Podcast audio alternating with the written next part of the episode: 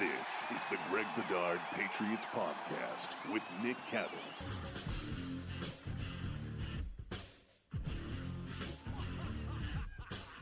All right, welcome into the Greg Bedard Patriots podcast. Brendan Glasheen once again filling in for Nick Cattles. Greg Bedard is also here. It's brought to you by betonline.ag, the fastest and easiest way to bet on all of your favorite sports. And of course, LinkedIn jobs, which makes it easier to find the people you want to talk to faster and for free.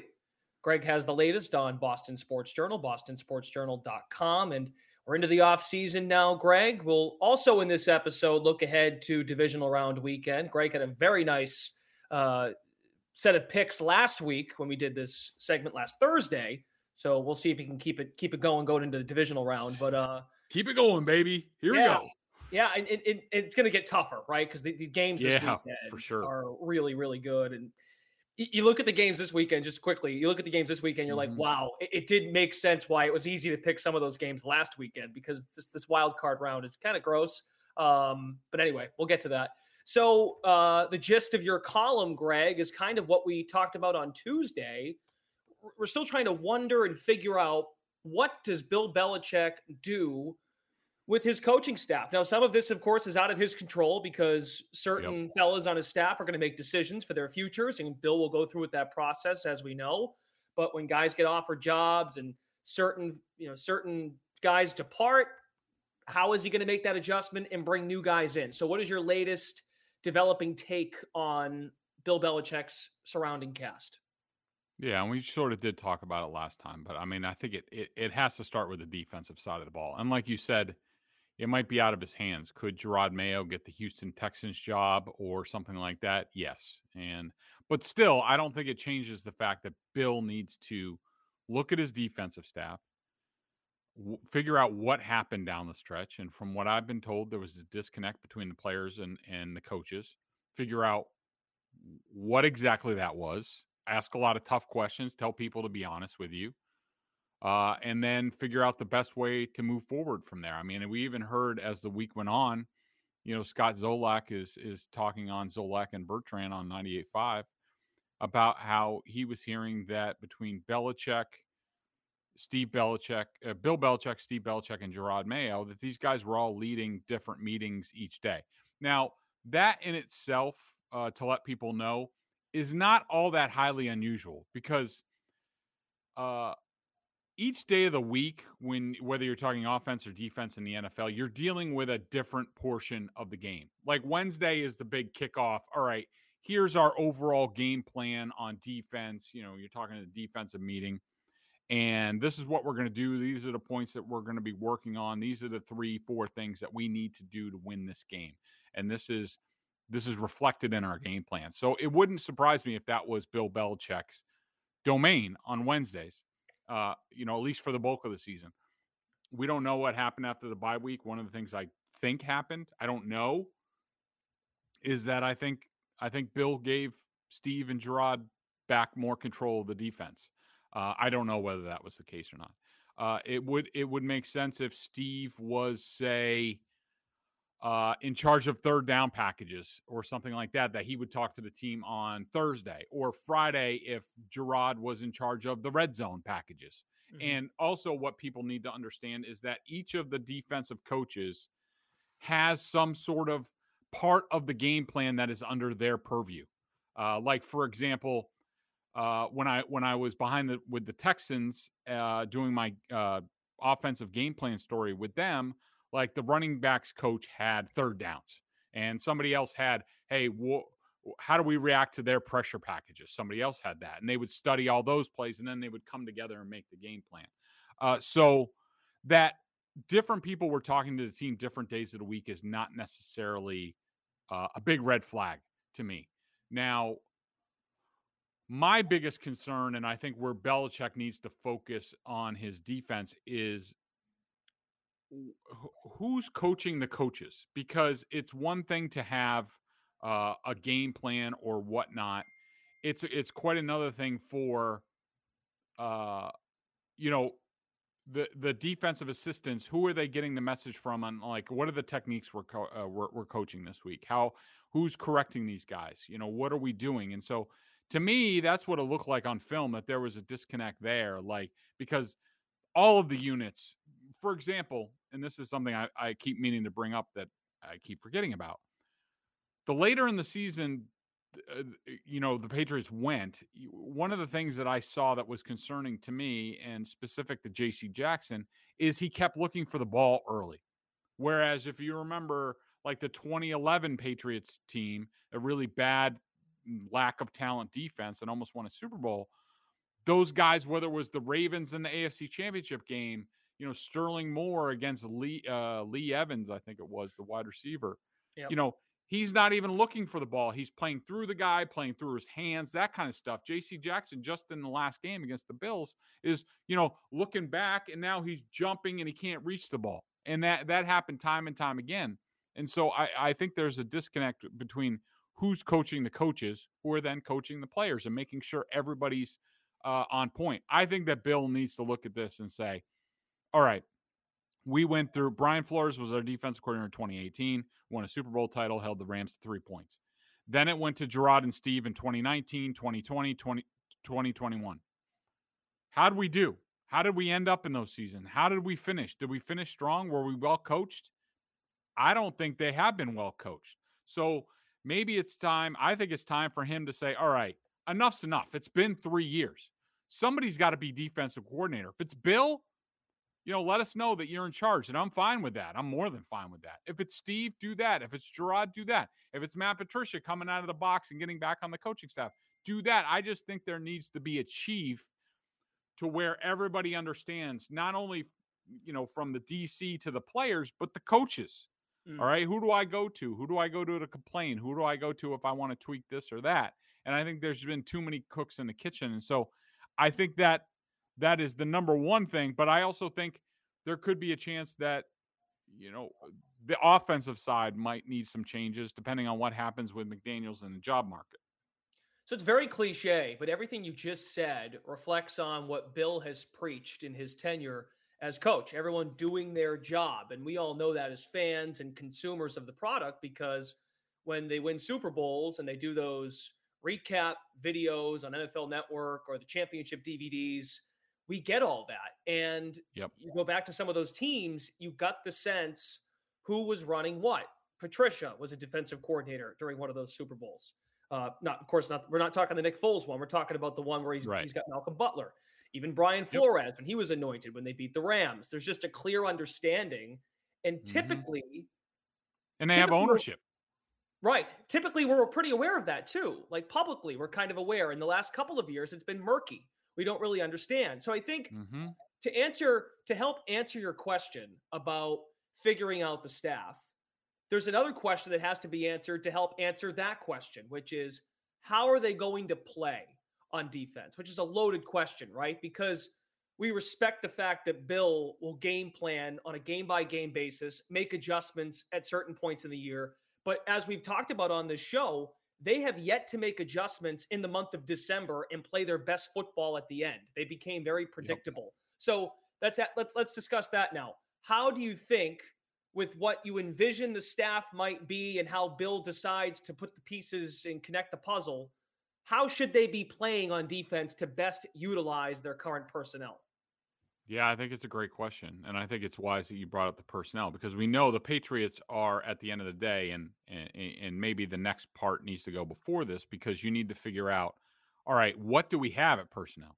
Right. What's the plan with J.C. Jackson, who's really at this point in time your only man cover guy at cornerback, but he's a pending free agent. He could be tagged.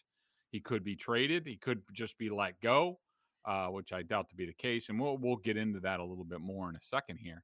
But I think what what you will see and what the Patriots always do is they will do off-season studies about all right, they will analyze all the, you know, advanced analytics, the film, they'll go back over things, they'll say, "All right, what gave us the most difficulty what's going to give us the most difficulty next year when you're talking about defending the Buffalo Bills, um, you know, in their own division? How are we going to combat that? How do we need to play to do that? Um, you know, what's our personnel? What do we have? What can we tweak? What's out there in free agency? What's out there in the draft? You know, I think the Patriots, in my mind, and, and this is where they were basically before the season, before the Gilmore trade, before the Jonathan Jones injury. They have to be able to play a lot of a man to man. I think any team does. If you show me a team that's predominantly zone, that team's not going very far because the quarterbacks and the schemes are just too good right now. And so I think the Patriots uh, need to basically say, all right, we're going to play more man or uh, this year. How do we do that? How do we make sure we're ready for that and we have depth for that? You know, who's going to be the low level free agents that we might be able to cherry pick and they, they can give us depth. You know, Joejuan Williams is probably out the door uh, because he can't do it. He can't match up. Um, you know, so I think the Patriots need to figure out what they're going to do. I do think they need to get quicker at linebacker. You know, Hightower's a free agent. Jamie Collins is a free agent.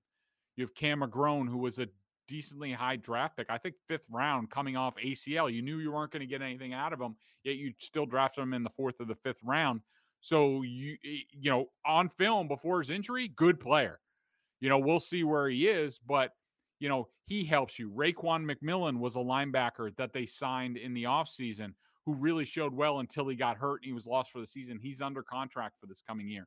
So I could see Hightower gone. I could see Jamie Collins gone. He was sort of a fill the gaps kind of guy. Yep. Uh, Ja'Whaun Bentley, free agent. I don't know. They like him. I could see him back here. Uh, Kyle Van Noy kind of plugs a bunch of spots. I could see him back here. But, you know, you're going to have to have options.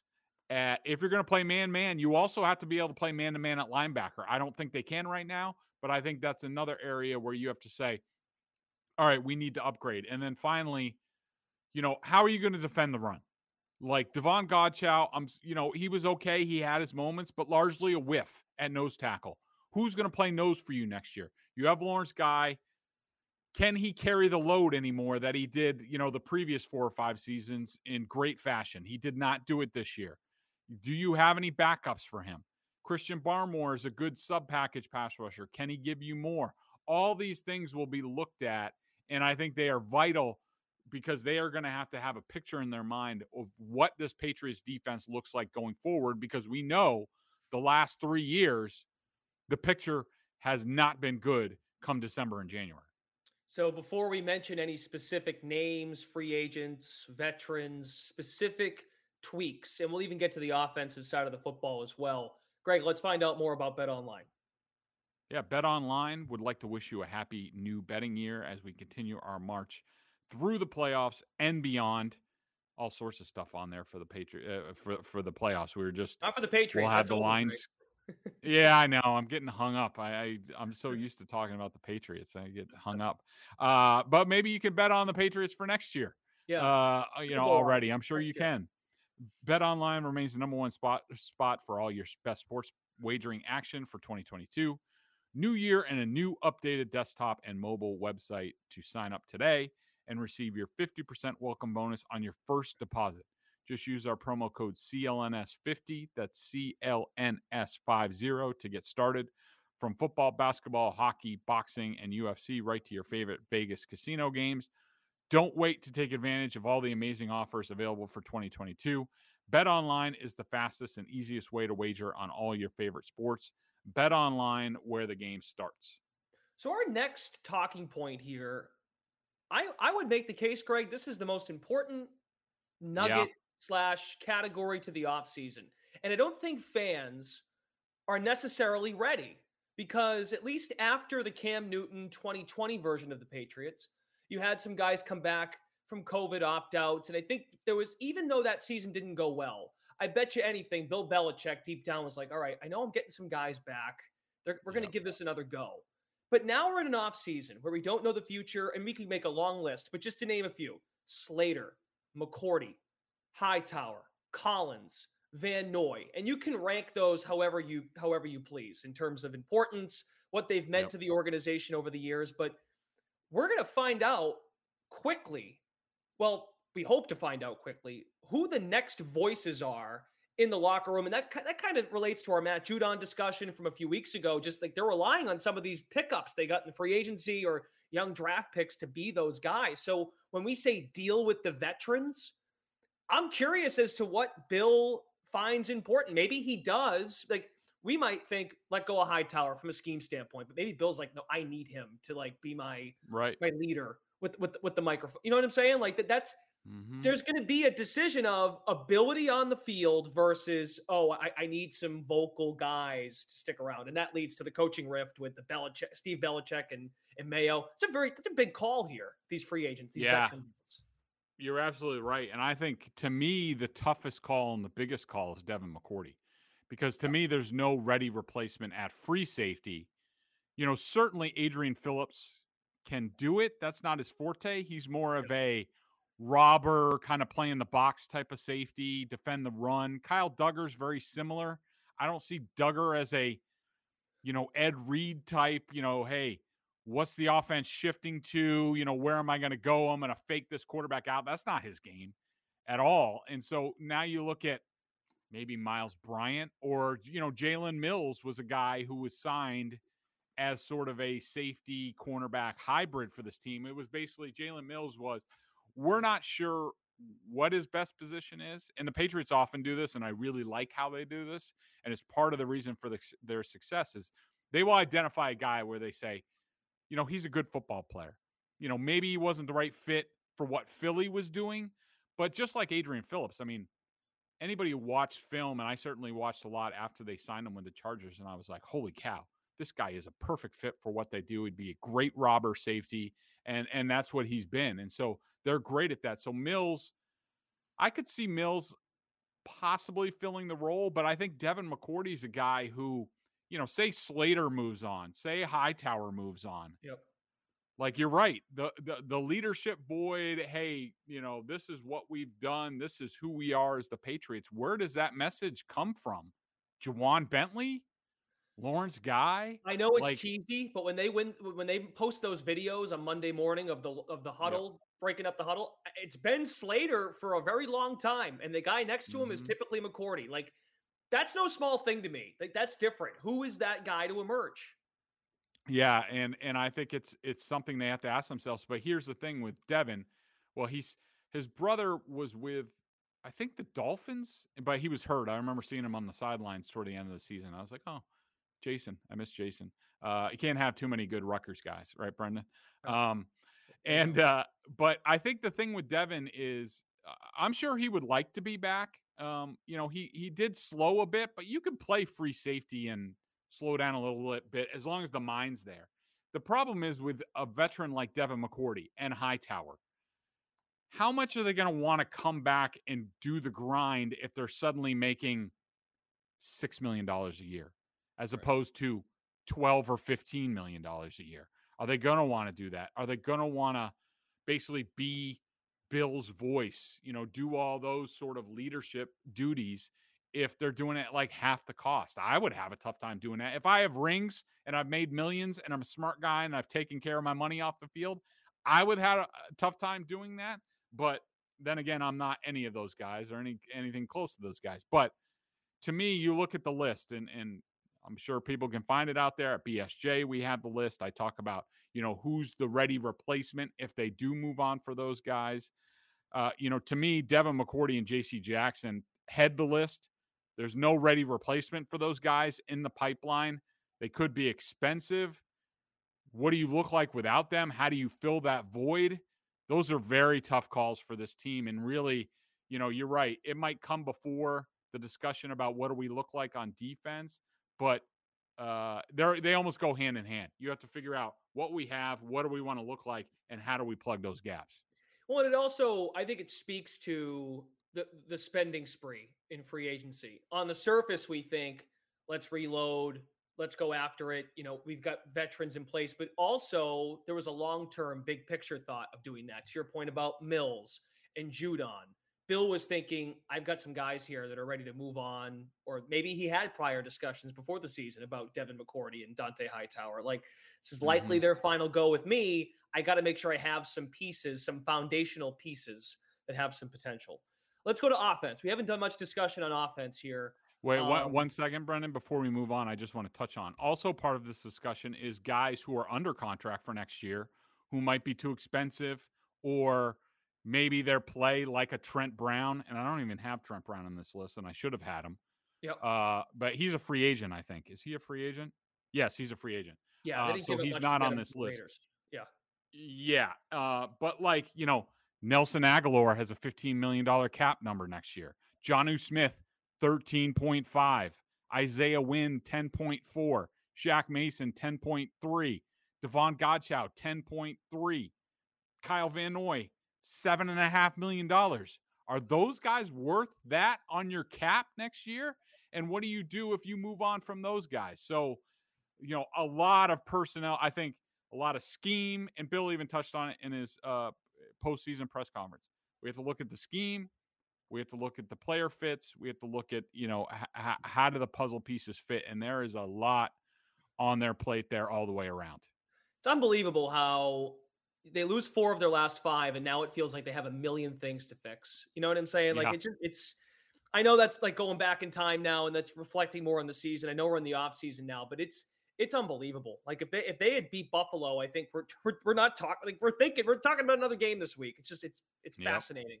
Um, offensively, correct me if I'm wrong. I know I think I saw you tweet this too. Someone mentioned it to you like as a possibility of going to get a Calvin Ridley or something, or how they're going to look at receiver, maybe get a number one guy. And they did it in Buffalo with Steph Diggs. They went out and got Diggs for Josh Allen. Everyone got knocked down a peg, and that makes that receiving corps look really good.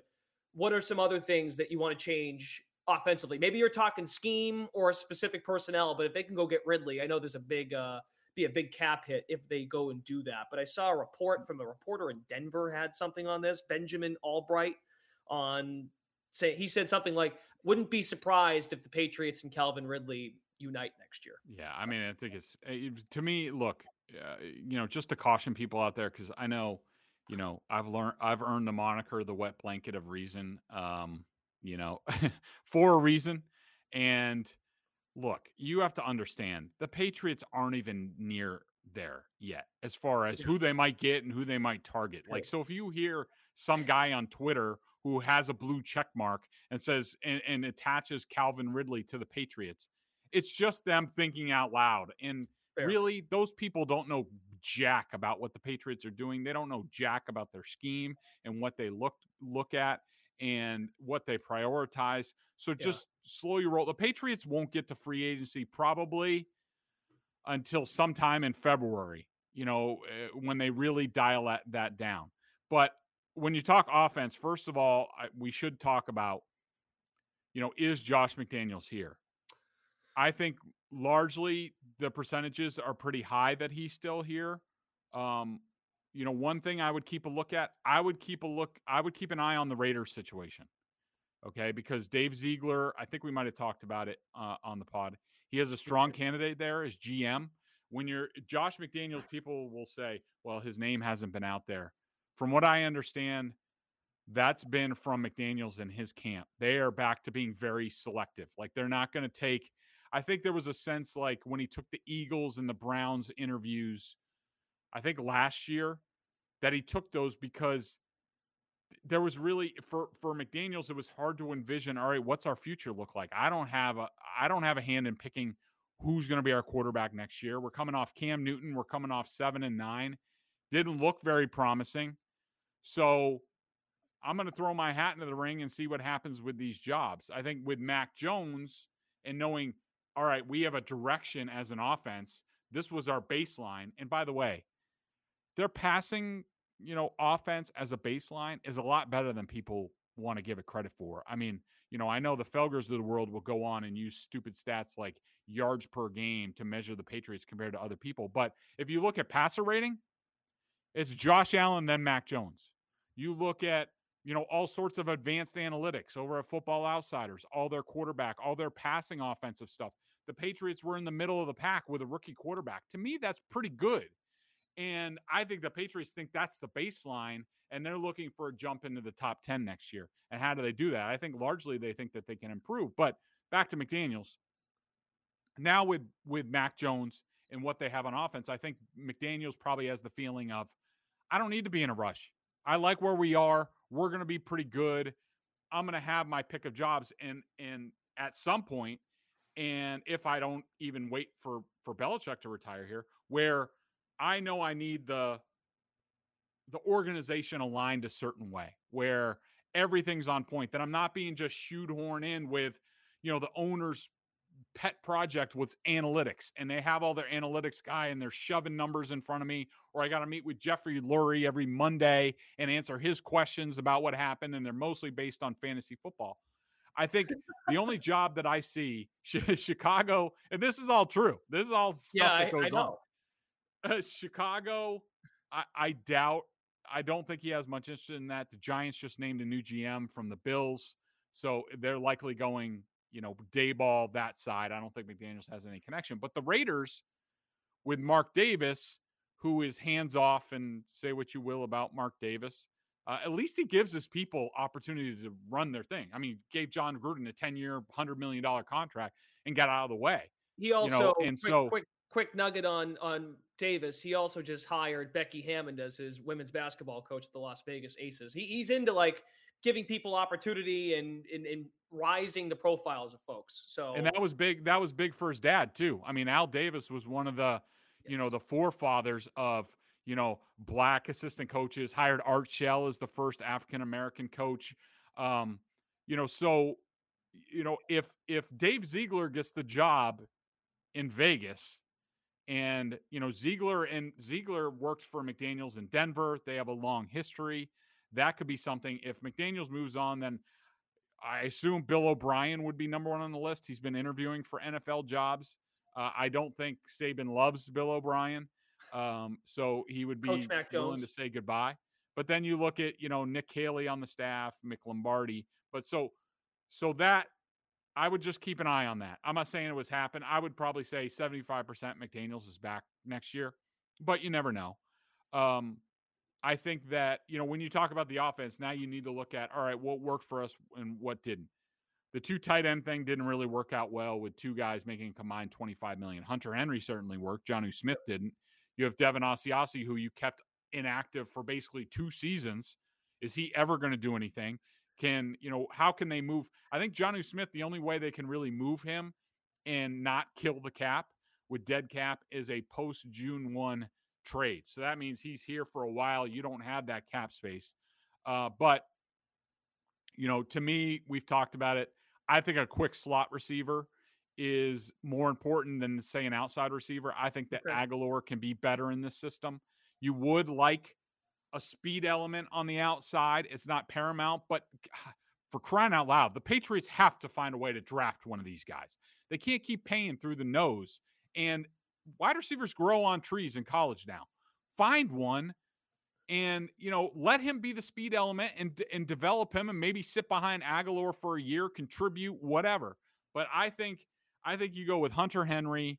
You probably find a way to get rid of Johnny Smith. You go to more to a tight end slot scenario with a with a drafted wide receiver on the outside. If for some reason there's a cheap option that you like or a cheaper, you're not paying through the nose for like an Allen Robinson or a Calvin Ridley or, yep. you know, what have you, then I would take a look at it. But I think the Patriots likely stay the way that they are with a few tweaks. And the belief is internally is that Mac Jones is going to be much better in year two after he has a chance to digest everything that he's learned this year.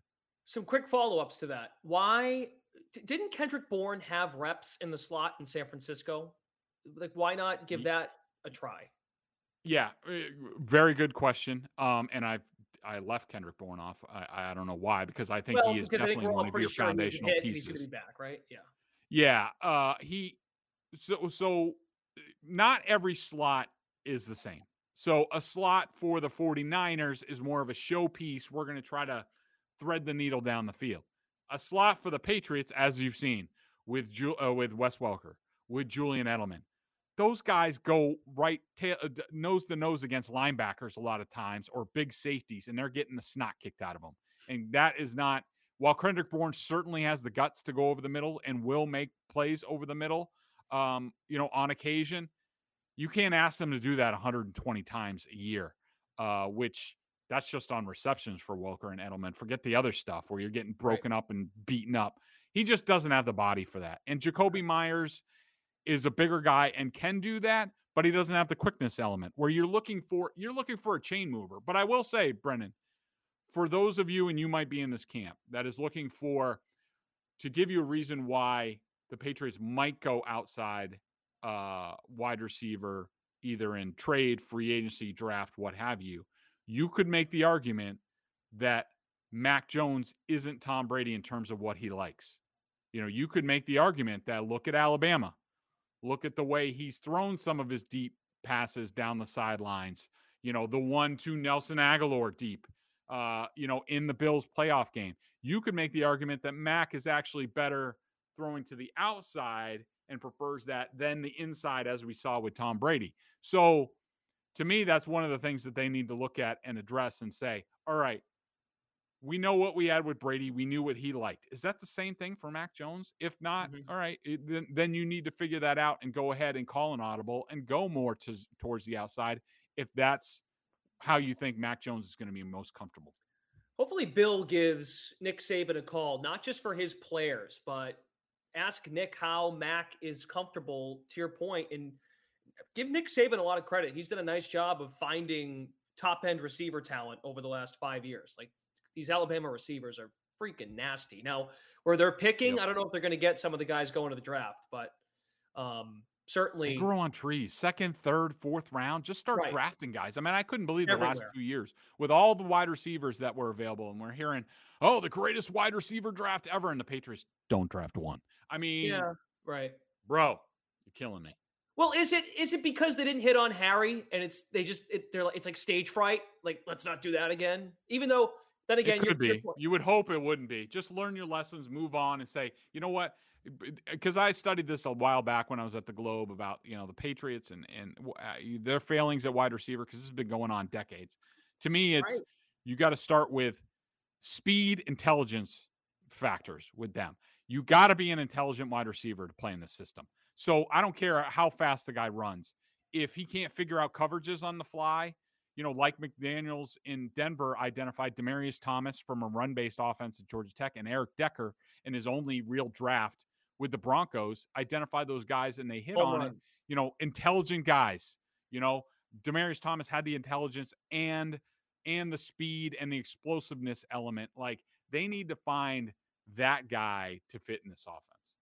Maybe Josh should run the draft. Those two players are home runs. I mean, I forget yep. I forgot about Eric Decker and how good he was. Mm-hmm. Um, yep. and they made they helped Peyton Manning. That's what attracted Manning to that Hell job. Yeah. It's a great point. Wow. Well, maybe I don't know. Maybe maybe Josh liked to N'Keal Harry because it feels like what you just said was kind of an indirect I shot at N'Keal Harry. um, maybe. Maybe. Um, all right. Before we uh, take a look at the divisional round board this weekend, uh, Greg will weigh in, give his picks after a great wild card weekend. Greg, let's find out more about LinkedIn. These days, it can be hard to find and hire the right candidates for your small business, as I should know at BSJ. That's why LinkedIn Jobs makes it easier to find the people you want to talk to faster and for free. Did you hear that? Free. Create a free job post in minutes on LinkedIn Jobs to reach your network and beyond to the world's largest professional network of over 770 million people. Focus on candidates with just the right skills and experience and use screening questions to get your role in front of the most qualified people. Then use the simple tools on LinkedIn jobs to quickly filter and prioritize who you'd like to interview and hire. It's why small businesses rate LinkedIn jobs number one in del- delivering quality hires versus leading competitors. LinkedIn jobs helps you find candidates you want to talk to faster. Did you know every week nearly 40 million job seekers visit LinkedIn? Post your job for free at linkedin.com slash Bedard, B-E-D-A-R-D. That's linkedin.com slash Bedard to post your job for free. Terms and conditions apply. All right. So Bedard last week picking all six games. We had what was it? Two games Saturday, three games Sunday, and the Monday night game. You went six and zero oh, straight up, five and one against the spread. What was your what was your one miss? It was the uh it was the first game of the week. it was the Bills it was the Bengals Raiders. I thought um it was a touchdown game. The the mm-hmm. the line dropped to I think six or five. Five and a half and, at one point, yeah. Yeah, and I thought the Bengals would win, but I thought yeah, I thought it would be more of a field goal game. So that was my one miss. Okay. All right. So uh those Bengals, uh, they kickstart the weekend. Uh, Bengals are visiting the Titans, and the Titans are three and a half point favorites. I got to tell you, just to to weigh in here, I think the Titans are being extremely disrespected. Um, I think Mhm. everyone is on the Joe Burrow, Ja'Marr Chase hype train, and if you wait just till kickoff, you might get this at three, but it could move also in the other direction to maybe minus four, um, because I think sharp bettors are going to be on the Titans. What do you think? But yeah, by the way, one thing I wanted to rant on a little bit, and this is a good takeoff on this because the Titans had the one bye in the AFC, Packers had the one bye in in the NFC. Yep. And this was part of my argument at the time when they were talking about playoff expansion. I hated moving away from two byes. Okay. For a couple different reasons. You know, I, I just thought it, it gave way too much advantage to the, uh, the number one seed. And, you know, for example, Tampa Bay, I think, would have been the number two seed in the NFC. In the, the old system, they would have had a bye. The Bucs go out there and they lose two offensive linemen in in, in the game. Um, Oh, yeah, right. I hated that. Yeah, I, I hated that.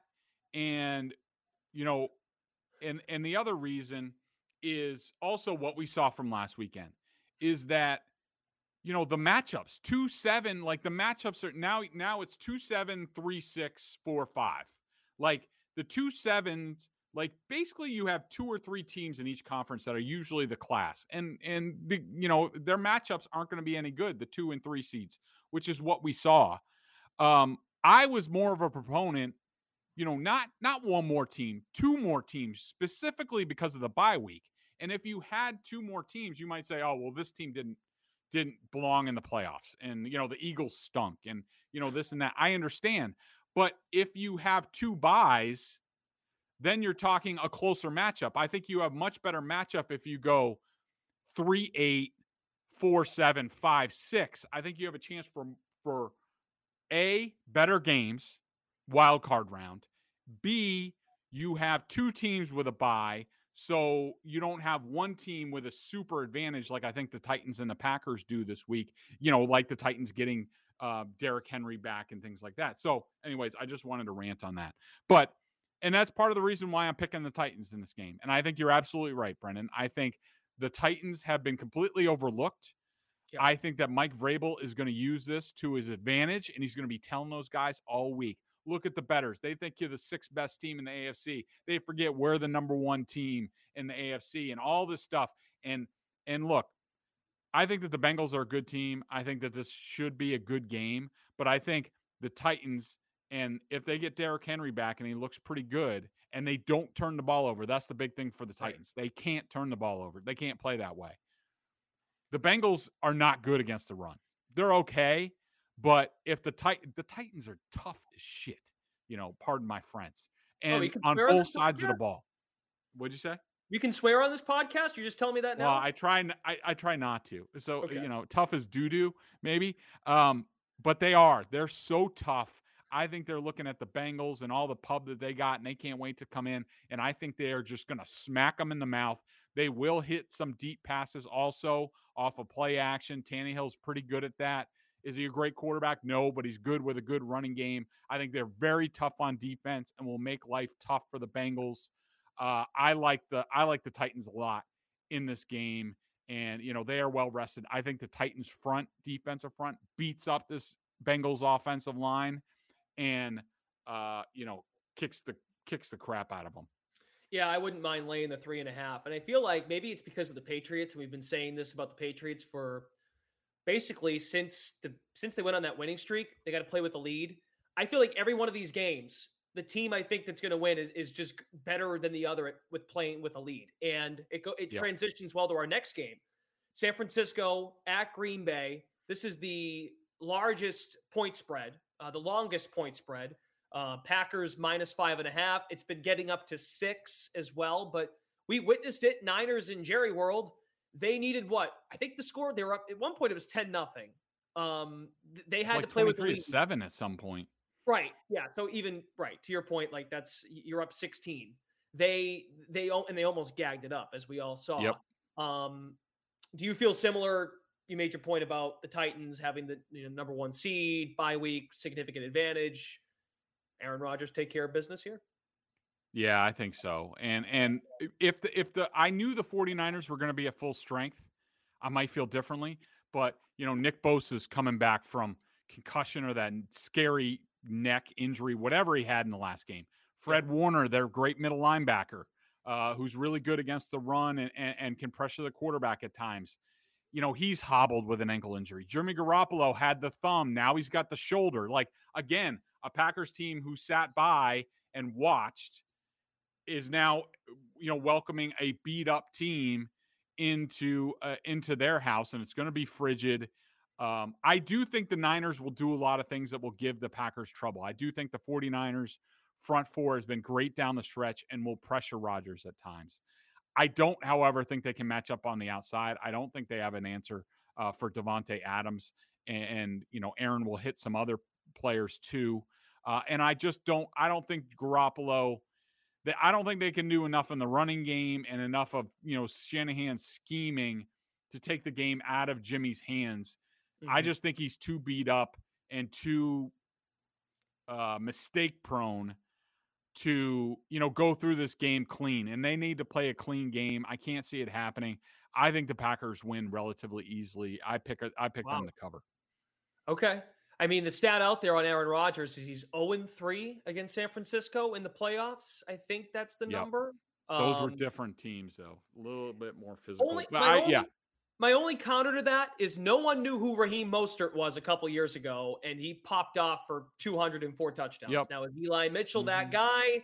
I don't know. And the way they're using Deebo, um, as you know, the Packers' run defense can be had. That that would be my only concern. So maybe maybe to your point, San Fran hangs around, and then Aaron Rodgers reminds us why he's the MVP of the league, and they separate at the end. I, I'm I'm curious about the points. That's a lot of points to me. Um, but yep. yes, the injuries to these aren't just fringe starters; these are key key guys. That is concerning. So I think you're right. If there was more stability on that front, you're better off taking the points. But I can understand the counter argument. So we go to Sunday, the other side of the NFC. Rams Bucs.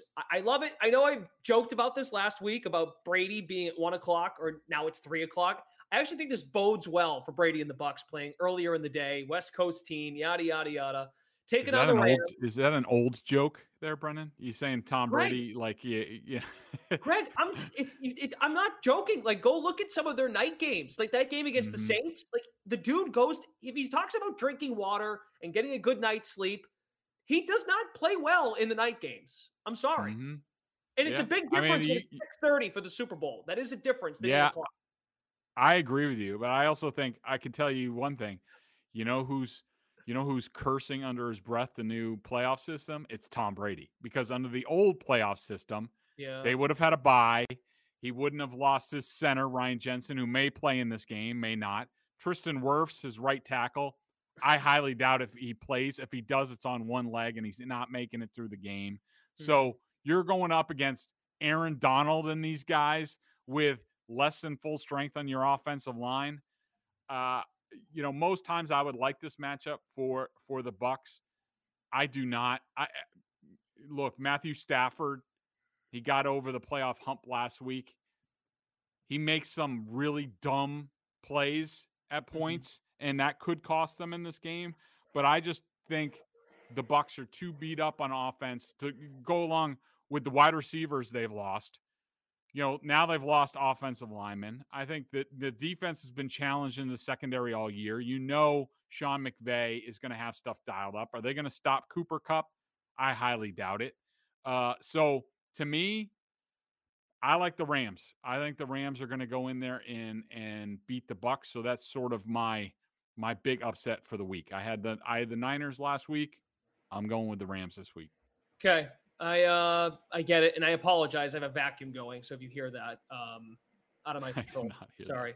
Um, yeah, I, I get it. I, it really is concerning the uh, offensive line. They've pieced it together in the past, and to your point, the Rams have beaten the Bucs with that offensive line fully intact. So they, that's a team that's had their number. That's for sure. And this stuff off the field, I think you're pretty high on Bruce Arians as a coach, but some of this stuff going on off the field, like relatively. Okay, uh, part, sorry to put words in your mouth. I just wasn't sure. It's okay. Um, the whole like fifty thousand dollar fine for pushing his one of his players. Yep. Like that was that was a bad bad look.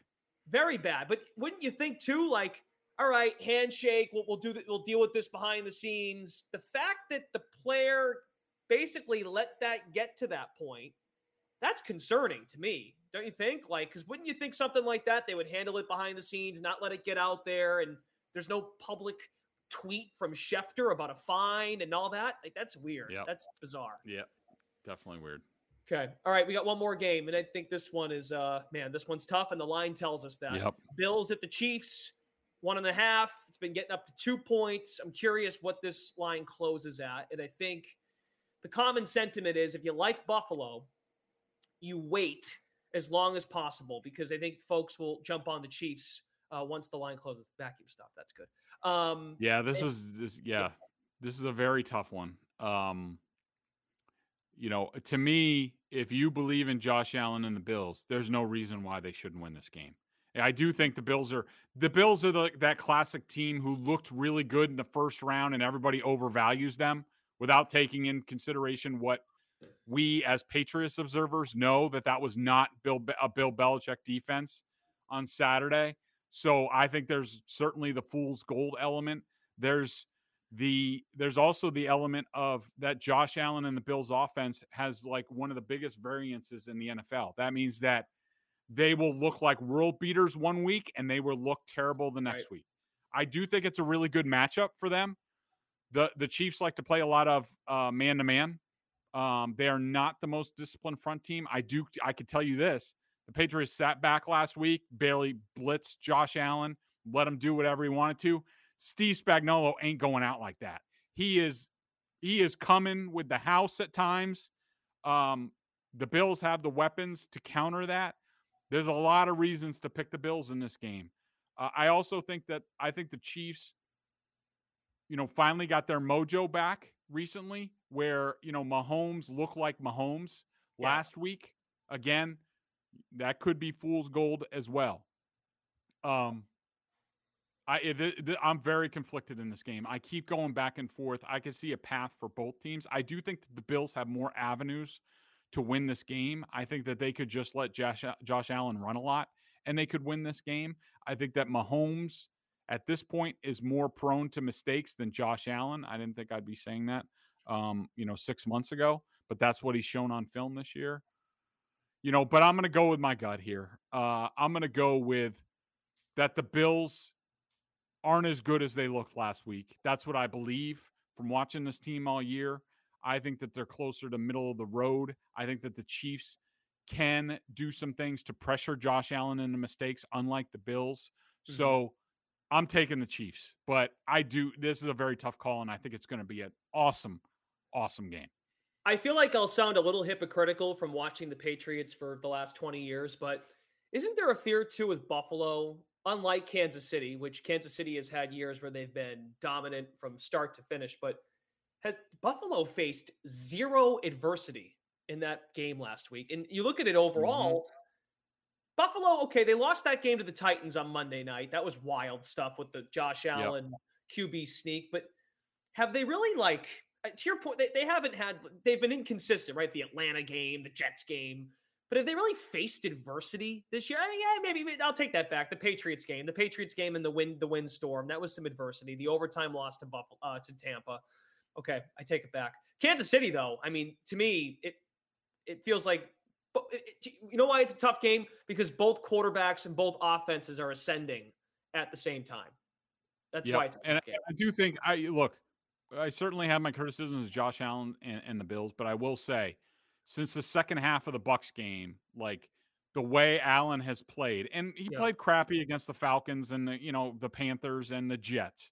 You know, so there's certainly that element to Josh Allen, and people.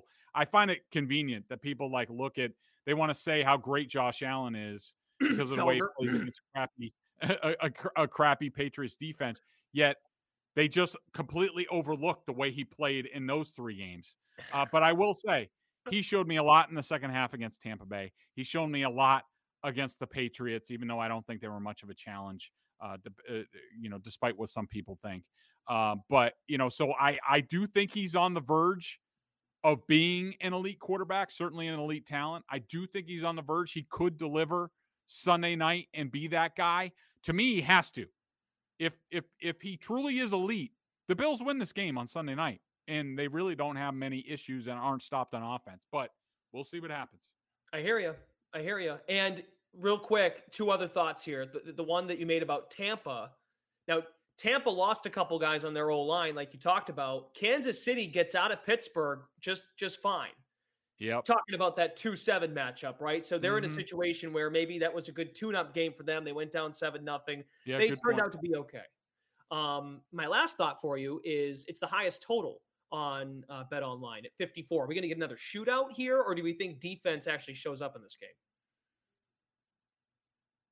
I think I think it's I think it's a shootout. I I think yeah. I would. So it's like you said. It's what fifty something. It's fifty four. It's the largest total. Yeah, I would go over. I'm looking at two two two teams in the thirties in this game. I would right. go the over. Because when folks look at the matchup, they look at all of the star power, and mm-hmm. when they played in Week Five, it was a high scoring game as well. So that to me, I just think the total in that game is going to get a lot of attention, one way or the other. So it's at 54 at the moment. So to recap, yep. you've got you've got the three favorites: Titans, Packers, Chiefs, and you're taking the Rams over the Bucks. Yep. Yep. Very good. See how I do. We'll see. You're betting against Brady, so we'll find out. Uh, I know. Again, Greg Famous was last words. Six and zero oh straight up, five and one against the spread last week. Okay, before we go, it's time to get to our BostonSportsJournal.com member question of the day. We take these every episode, so and Greg keeps an eye on this. He's happy to get to your questions, so be sure to submit. Check us out over at BSJ.